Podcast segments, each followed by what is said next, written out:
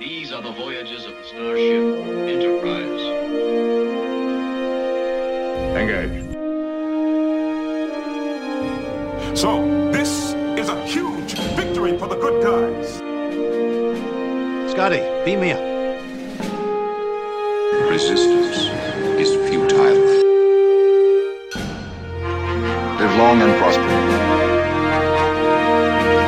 Boldly go where no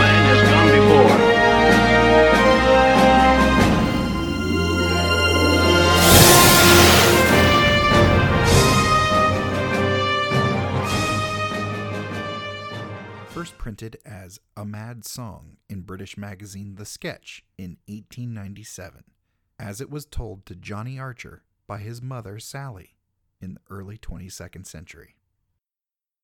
Computer, play nature noises.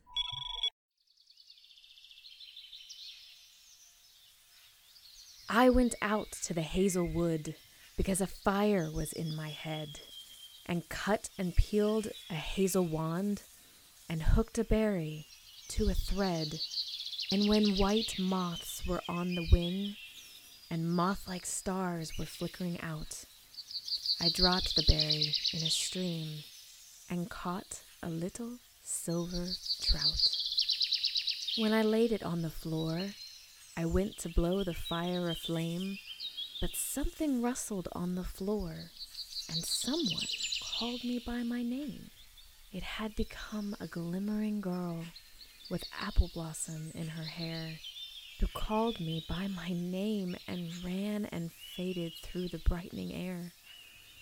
Though I am old with wandering through hollow lands and hilly lands, I will find out where she has gone and kiss her lips and take her hands and walk among long dappled grass and pluck till time and times are done the silver apples of the moon, the golden apples of the sun.